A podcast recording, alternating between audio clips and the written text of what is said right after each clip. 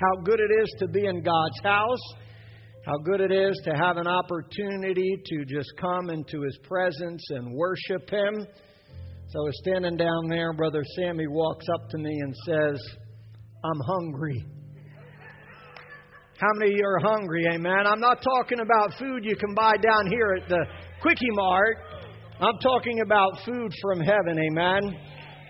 I'm talking about eating the manna of our Father this evening. Amen. And I believe God's got a word for us. I believe God's got a meal for us. Not because I'm the one that's prepared it, but the Holy Spirit has prepared it. And I pray that we have come with hungry hearts this evening. If you weren't with us, just do a quick intro before we pray, but if you weren't with us last week, we have started a series entitled Words from the Cross. Seven phrases or sayings that were uttered by Jesus to God and to man as he was suspended on an old rugged cross A cross that was reserved for the worst of the worst and the, the lowest of the low. It was a cross in all reality that was reserved for you and me. But thanks be to God that Jesus took our place on that cross. Amen. Thanks be to God that He was wounded for our transgressions and bruised for our iniquities, that the chastisement for our peace was placed upon His shoulders, and by His stripes we are healed. Amen. All because of the cross. And tonight we're going to go back to the cross once again. For the next 40 to 50 minutes, we will once again examine the words of Jesus spoken from Calvary's cross. But before we do that, let's go to the Lord one more time in prayer and just ask that He be with us. Amen. Father God, we thank you that you are in this house this evening. We thank you that your Spirit is here, God. And Lord, I'm mindful of the words that we sang, that it's your breath that's in our lungs. You've given us breath and you've given us life. And Father God, as I stand here behind this pulpit, I pray that every word would be filled with your breath. That every word, Father God, would be filled with your anointing and your power, with your strength, with your wisdom, with your revelation. My words can't do anything for these people, your people, God, but your words can change their lives. Your words can set the captives free. Your words can turn a life around. Your words can give hope to the hopeless and healing to those that need to be healed. So I pray that your words, God, would be spoken this evening, that your words would be what we hear. Your words we would receive with gladness, Father God. Your words would find a place in the soil of our soul so that they might take root and bear fruit, Father God, and fruit that would last. As always, we ask that you would come against every hindering spirit, every distraction, every disruption. You come against all the cares of the day and the week, Father God, all of the trials and the turmoils that have arisen in our life. And I pray that we would be at peace for the next 40 minutes or so, so that we might receive your words into our lives.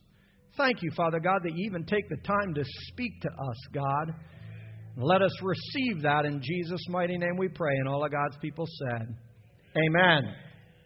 The first words that came from Christ's lips, which we looked at last week, were Father, forgive them. Father, forgive them, for they know not what they do. Three words that built a bridge between us and God. How many of you thankful for that bridge? Amen. Three words that had the power to set the sinner free. Three words that were overflowing with mercy and with grace. Three words Father, forgive them that were overflowing with patience and kindness and gentleness and temperance and long suffering. Three words that, in my opinion, were filled and saturated with the fruit of the Holy Spirit. Father, forgive them. How many of you are thankful for these three powerful words? Amen. I don't know about you, but I'm thankful that God spoke those words over our lives. I won't repreach last week all about forgiveness, but how many of you know it's always worth repreaching the grace and the goodness of God It's always worth repreaching the, the goodness of God that was demonstrated towards us on Calvary's cross, on Golgotha's hill. It's always worth hearing the good news of Jesus Christ over and over and over again. You see, the reality is if we preach nothing ever but the cross of Jesus Christ from behind this pulpit, it would be worth preaching it every single day. Because the only thing that saves you and the only thing that sets us free, the only thing that gives us the hope of heaven is the cross of Jesus Christ. Amen. So it's always worth repreaching. I won't repreach a whole sermon, but I will remind us that it's always good to hear that even while we were yet sinners, Christ died for us. Amen and He died for us on Calvary's cross. And I don't want to start this on a down note or a bad note, but I do wonder this evening, with all seriousness, when was the last time we shared that good news with someone else? When's the last time we shared the good news of, of Jesus Christ with someone who was destined for destruction, someone who needed salvation? When's the last time we talked to them about the forgiveness that we talked about last week, church? When's the last time we invited someone to the cross of Jesus Christ rather than to the church of God? You see, the reality is, like I taught you last week, it's not about the denomination and it's not about the church. It's all about the cross of Jesus Christ. And what you and I need to start doing as sons and daughters of the Most High God, what you and I need to start doing as disciples of Jesus Christ, is start inviting people to the cross of Jesus Christ. You see, it's easy to invite someone to church, but it's a little different to invite them to the cross of Jesus Christ. Listen, there's nothing wrong with inviting them to the house of God, but then the responsibility falls on the pastor. But God has called you to be salt and called you to be light, and He's called you to lead someone to the cross of Jesus Christ. And that's one of the things that we need to understand and learn, even in this passage, church. We've got to get to the place where we begin to invite people to Calvary's cross. We've already learned last week that it's all about the good news of the forgiveness of our sins. And it's why the first three words that were uttered from the cross were, Father, forgive them. Because the reality is, church, without those words, without the words of forgiveness spoken over our lives, we would never be able to experience paradise like the crook that hung beside Christ on his own ugly cross. And that's what we'll look at this evening the words that were spoken to this individual concerning paradise. The truth is, without forgiveness, we can never be with God. We will never see God. We will never see paradise. We will never sit at his banqueting table. We will never sup with him and dine with him without forgiveness, church. Without forgiveness, there would be no acceptable day of salvation like there was for the crook beside Jesus Christ. Without the first words of forgiveness, everything else that Jesus spoke would have been meaningless. The words to the criminal that we will look at today would have been meaningless if he had not first said, Father, forgive him, for he knows not what he does. There would be no paradise for any of us if Jesus did not first speak those words, Father, forgive them. That's what I want to look at this evening. I want to look at the other words. I want to look at the second sentence that was uttered by a beaten and battered Jesus as he hung on Calvary's cross. Center stage between two thieves, the Bible says. Hung between two common criminals or two bandits that today would be considered armed and dangerous and on the most wanted list. You see, these two men that were hanging beside Jesus, they were on two, two most wanted lists. They were on society's most wanted list, and they were on heaven's most wanted list as well. How many of you know heaven wants sinners? Heaven wants criminals. Heaven wants individuals that are lost in sin and dying and go to hell. And Jesus has a list. That is my most wanted. I want him to get saved. I want him to get right. I want him to be set free so that he can become part of the kingdom of God. These two men that were on both sides of Jesus Christ were on two most wanted lists. And the reality is, so were you and I. You and I were once on Christ's or God's most wanted list. I want Him. I want Him in my kingdom. I want Him in ministry. I want her to be set free. I want her to be valuable. I want him to be an honorable vessel. I want him to be fit and ready for every good work. I want her to advance the kingdom of God. I want to use them. I want to anoint them. Uh, we were once on God's most wanted list, church. And thank God that He found us. Amen.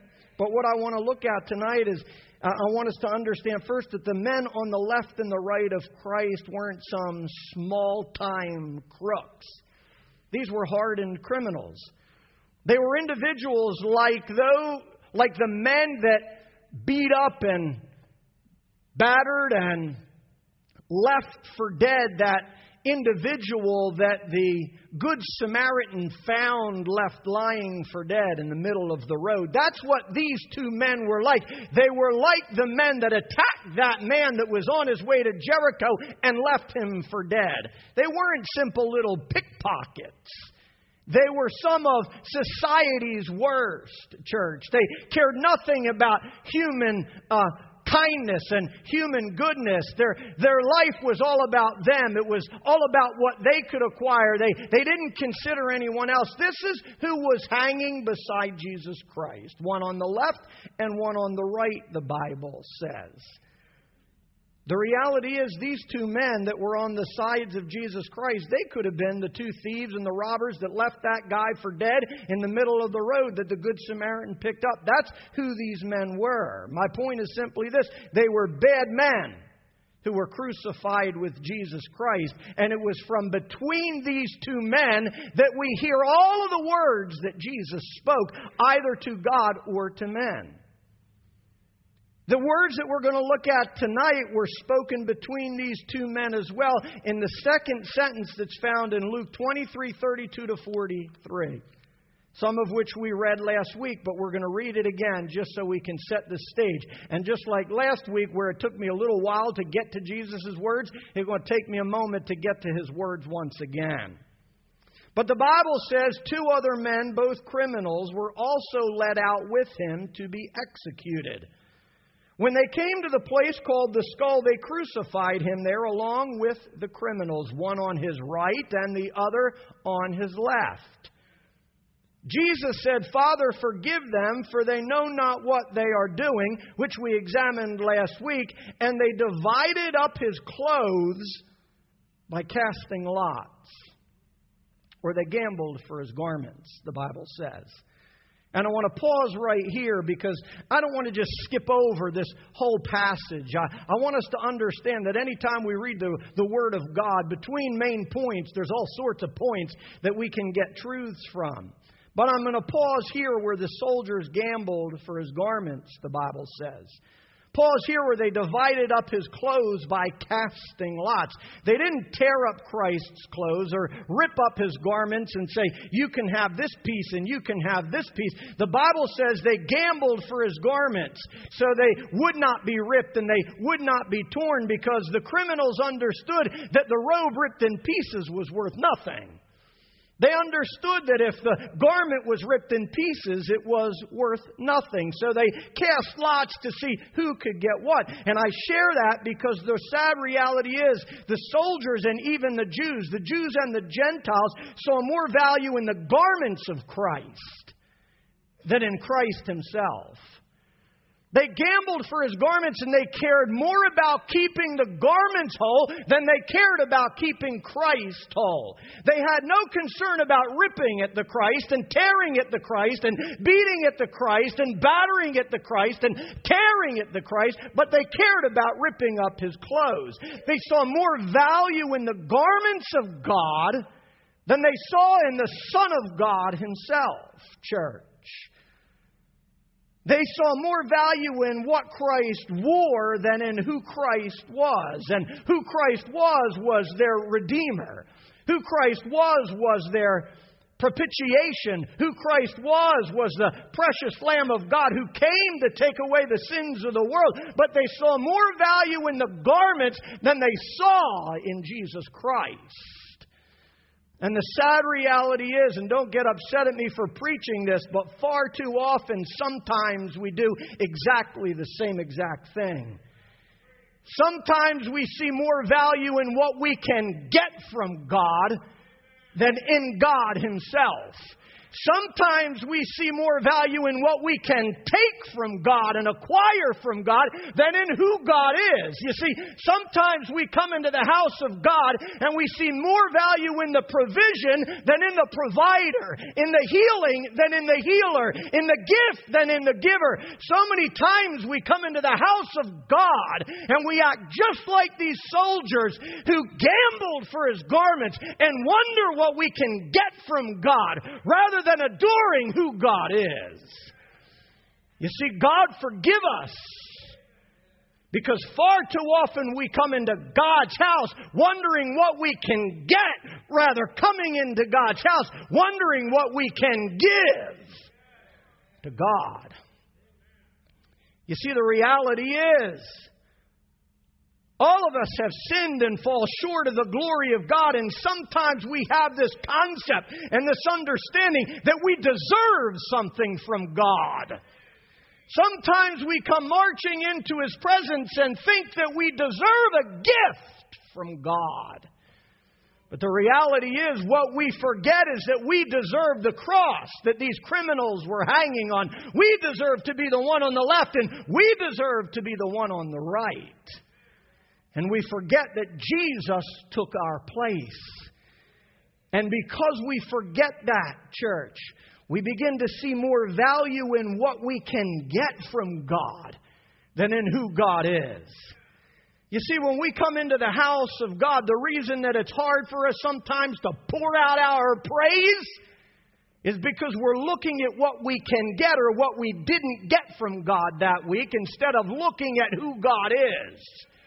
When we come into the house of God, we should worship the giver. We should worship the healer.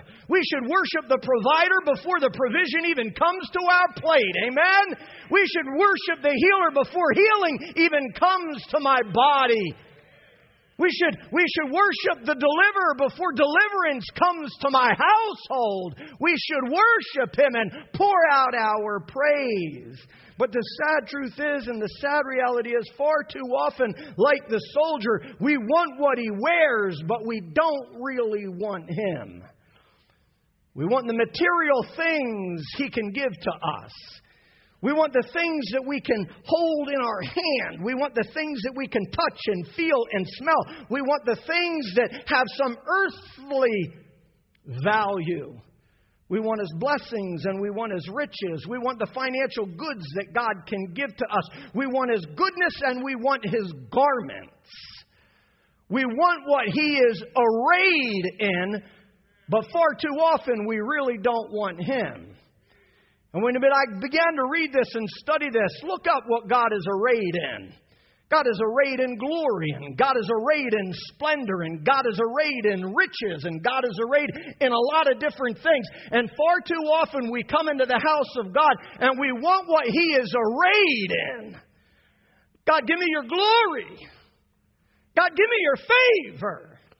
God, give me your blessings and your riches and your goodness. We want what He is arrayed in and dressed in and clothed in. But the question is do we really want Him? If He didn't give us any of that, do we still want Him?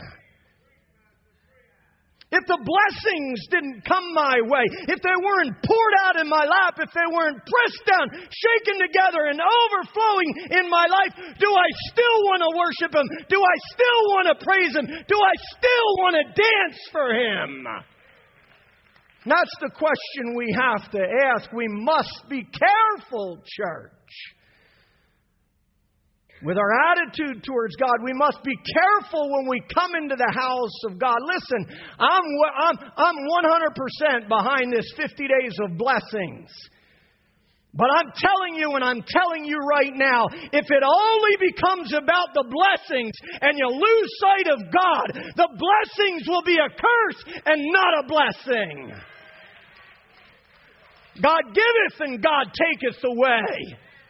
And if the blessings of God turn into an idol in our life and we value them more than we value God, He'll take them away, church.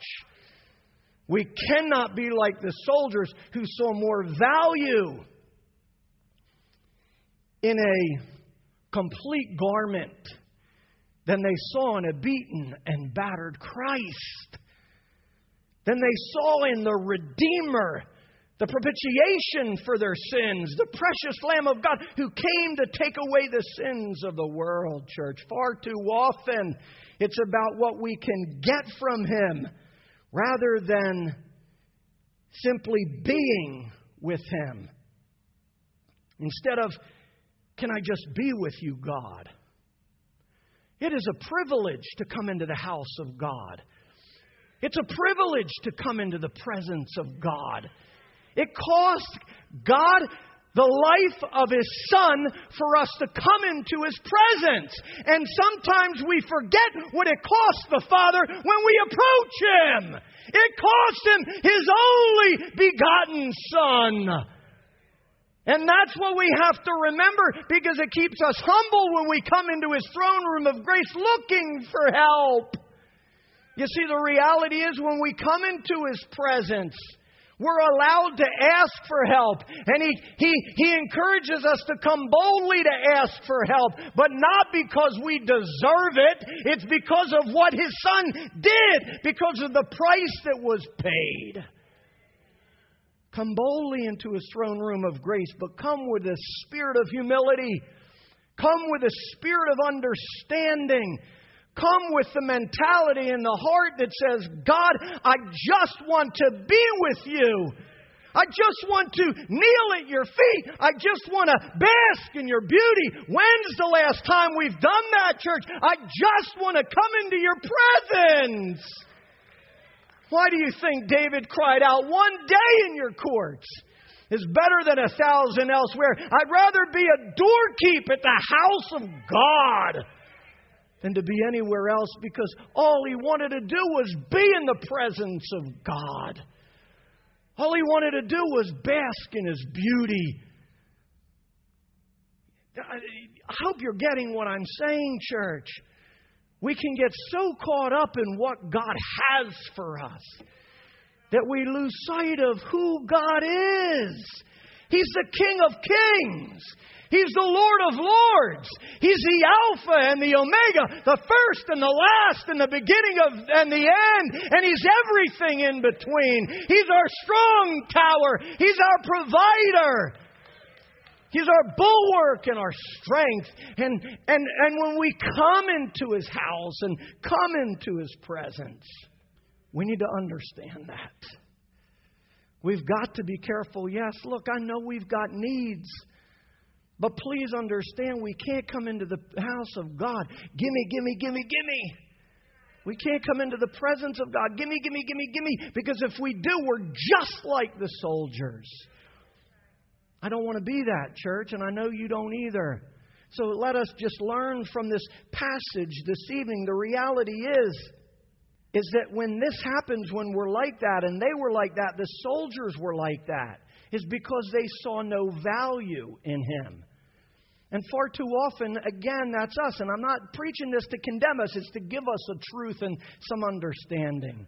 Far too often, we see no value in reading the Word of God. It sits in the back seat of our car, it sits on a coffee table, looks real nice. Doesn't get open but once a week when we come into the house of God, and then it doesn't get open then because we got it up on PowerPoint. We see no value in this. Far too often we see no value in coming into His presence, no value in communicating with Christ. Far too often we see no value in developing a deep personal relationship with Jehovah God, with Jesus Christ, the Son of God. We see no value in climbing up on the cross to be with Jesus Christ or to suffer with him, like Paul said. He said, I want to know him in the fellowship of his suffering. You see, Paul understood. Paul was willing to climb up on that cross just so he could be with Jesus. I shared last week, he said, I've, des- I've determined to know nothing except Jesus Christ and Him crucified. He was willing to climb up on the cross. And you and I need to be willing to do the same exact thing. We have to see value in that. We have to see value in reading the Word of God. We have to see value in getting into a prayer closet.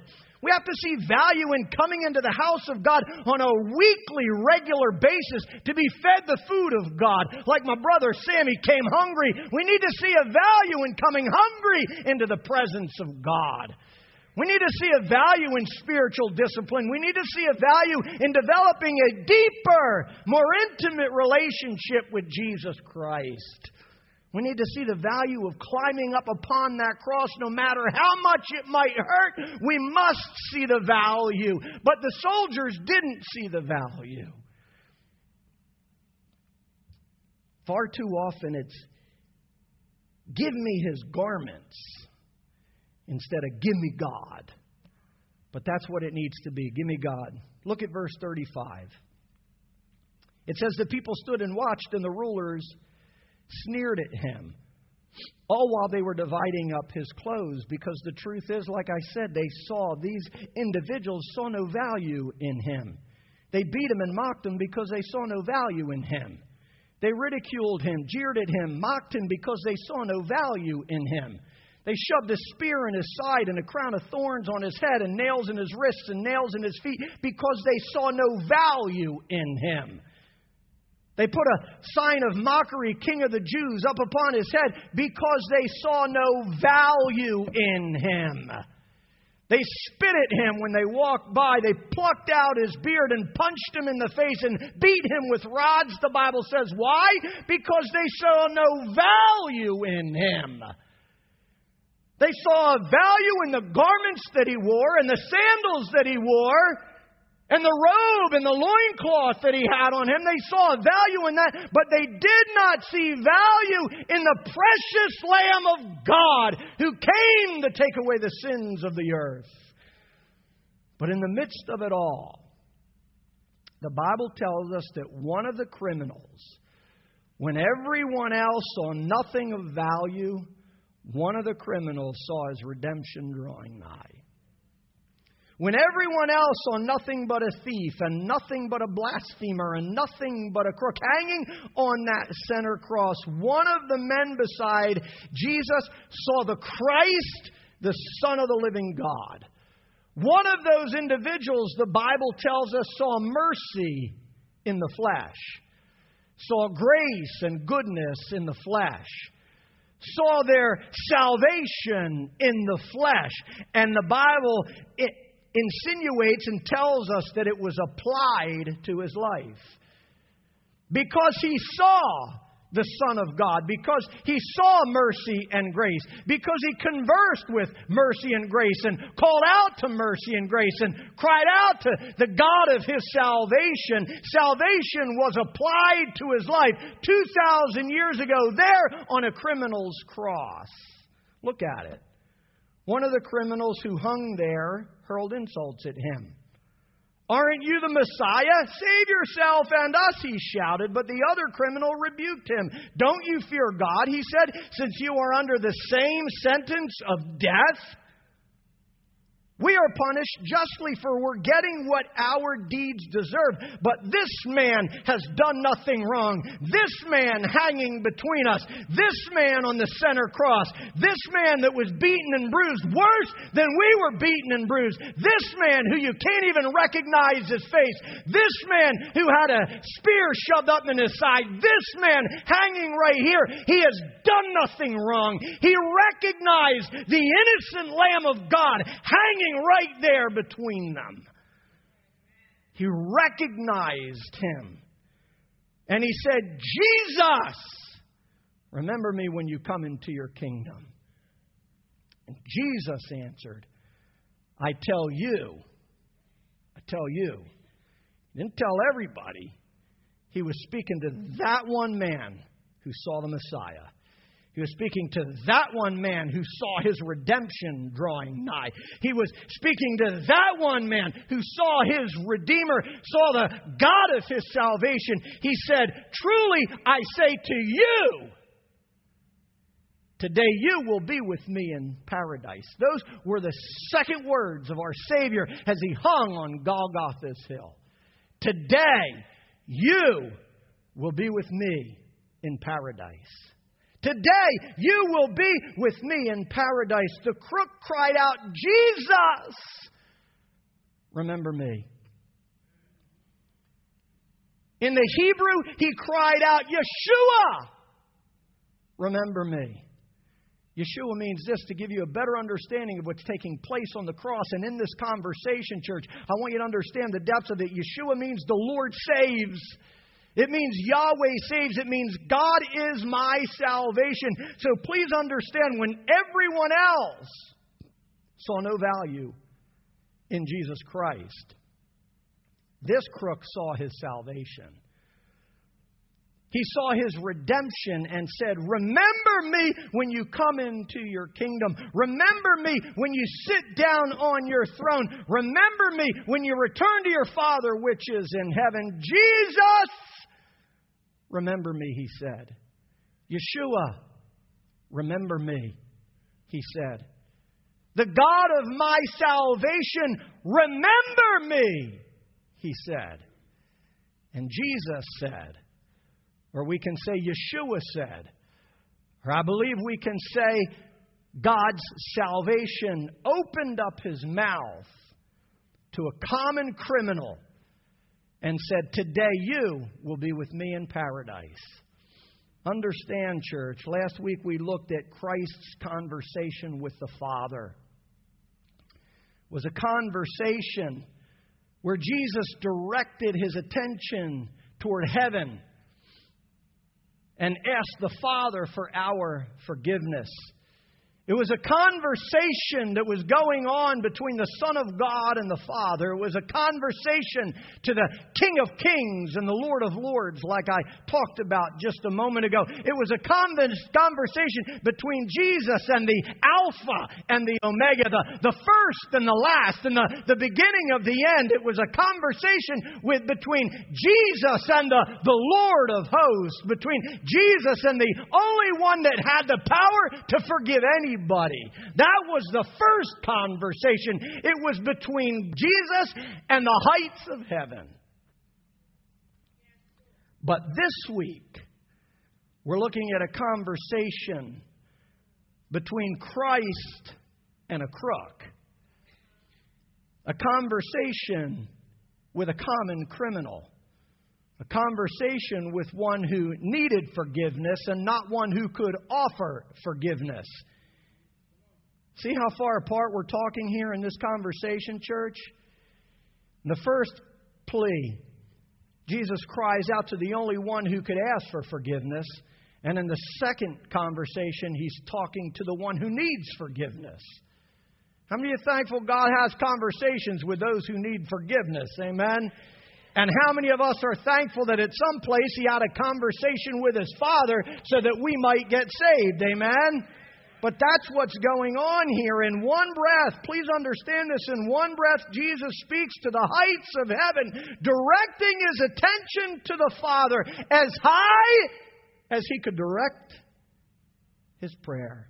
And in the next breath, remember, he's hanging on the cross. These are the two, in one breath, he reaches his conversation to the heights of heaven. And in the next breath, he has a conversation with the dregs of society.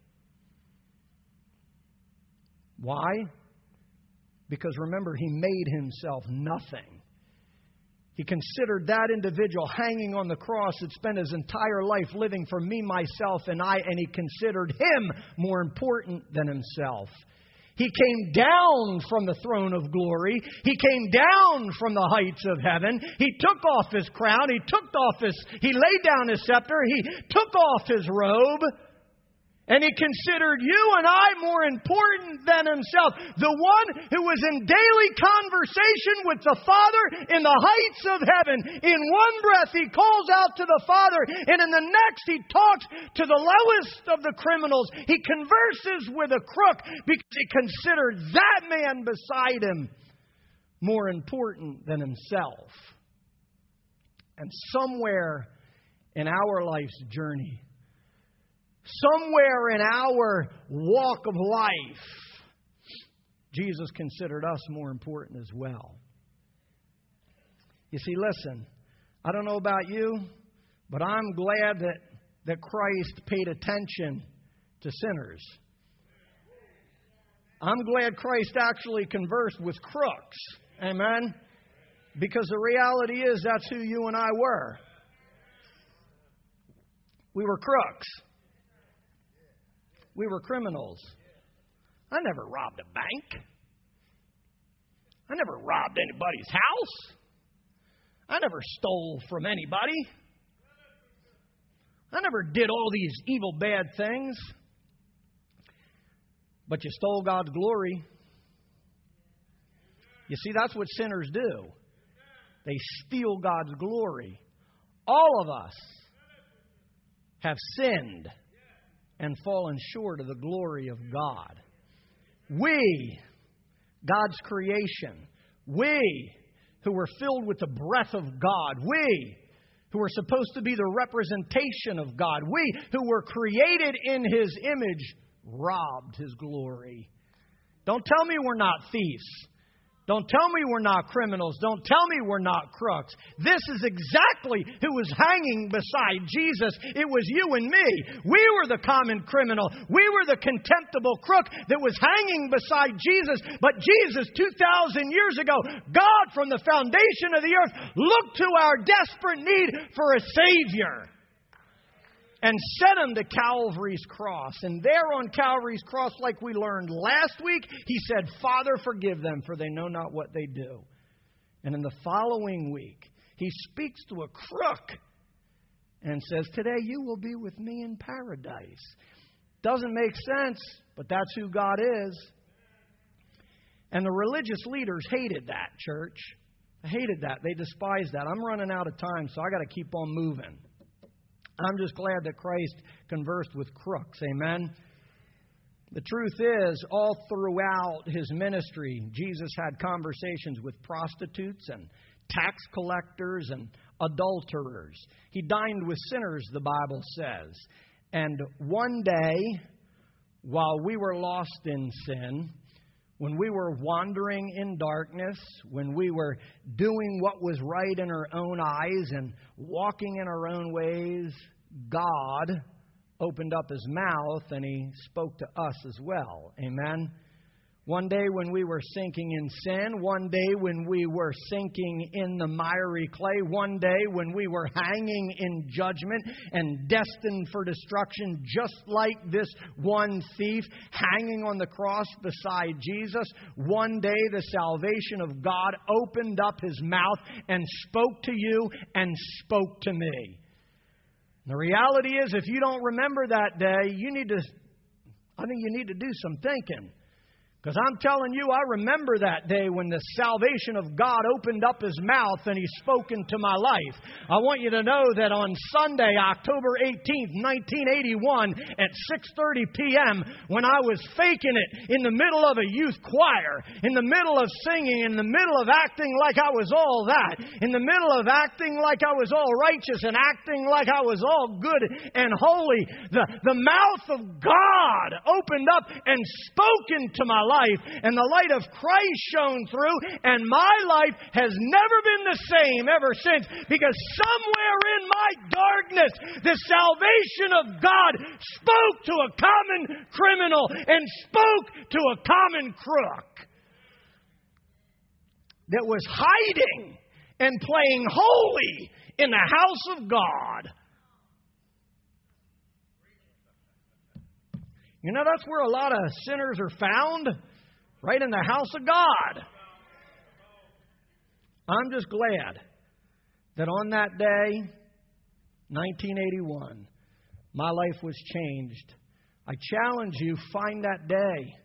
Find that day when the God of salvation opened up his mouth and spoke open to your life spoke salvation into your life, called you out of darkness, and brought you into his glorious light. The reality is, just like he called out to Adam and Eve when they were hiding in the darkness of their disobedience. You remember that? Created in the image of God, created to rule and reign in paradise. They sinned, they disobeyed God. The Bible tells us they went and hid. And just like He called out to them when they were hiding in their disobedience, He called out to us as well. Amen? Listen, again, I'm going back to the fact that I'm so grateful that God takes the time to converse with crooks. God takes the time to call out to the sinner, to the worst of the worst and the lowest of the low, to the contemptible criminals that you and I once were. He took the time to call out to us. But even beyond that, listen, He took the time to hang out with us on Calvary's cross. He didn't just talk to us, He died for us.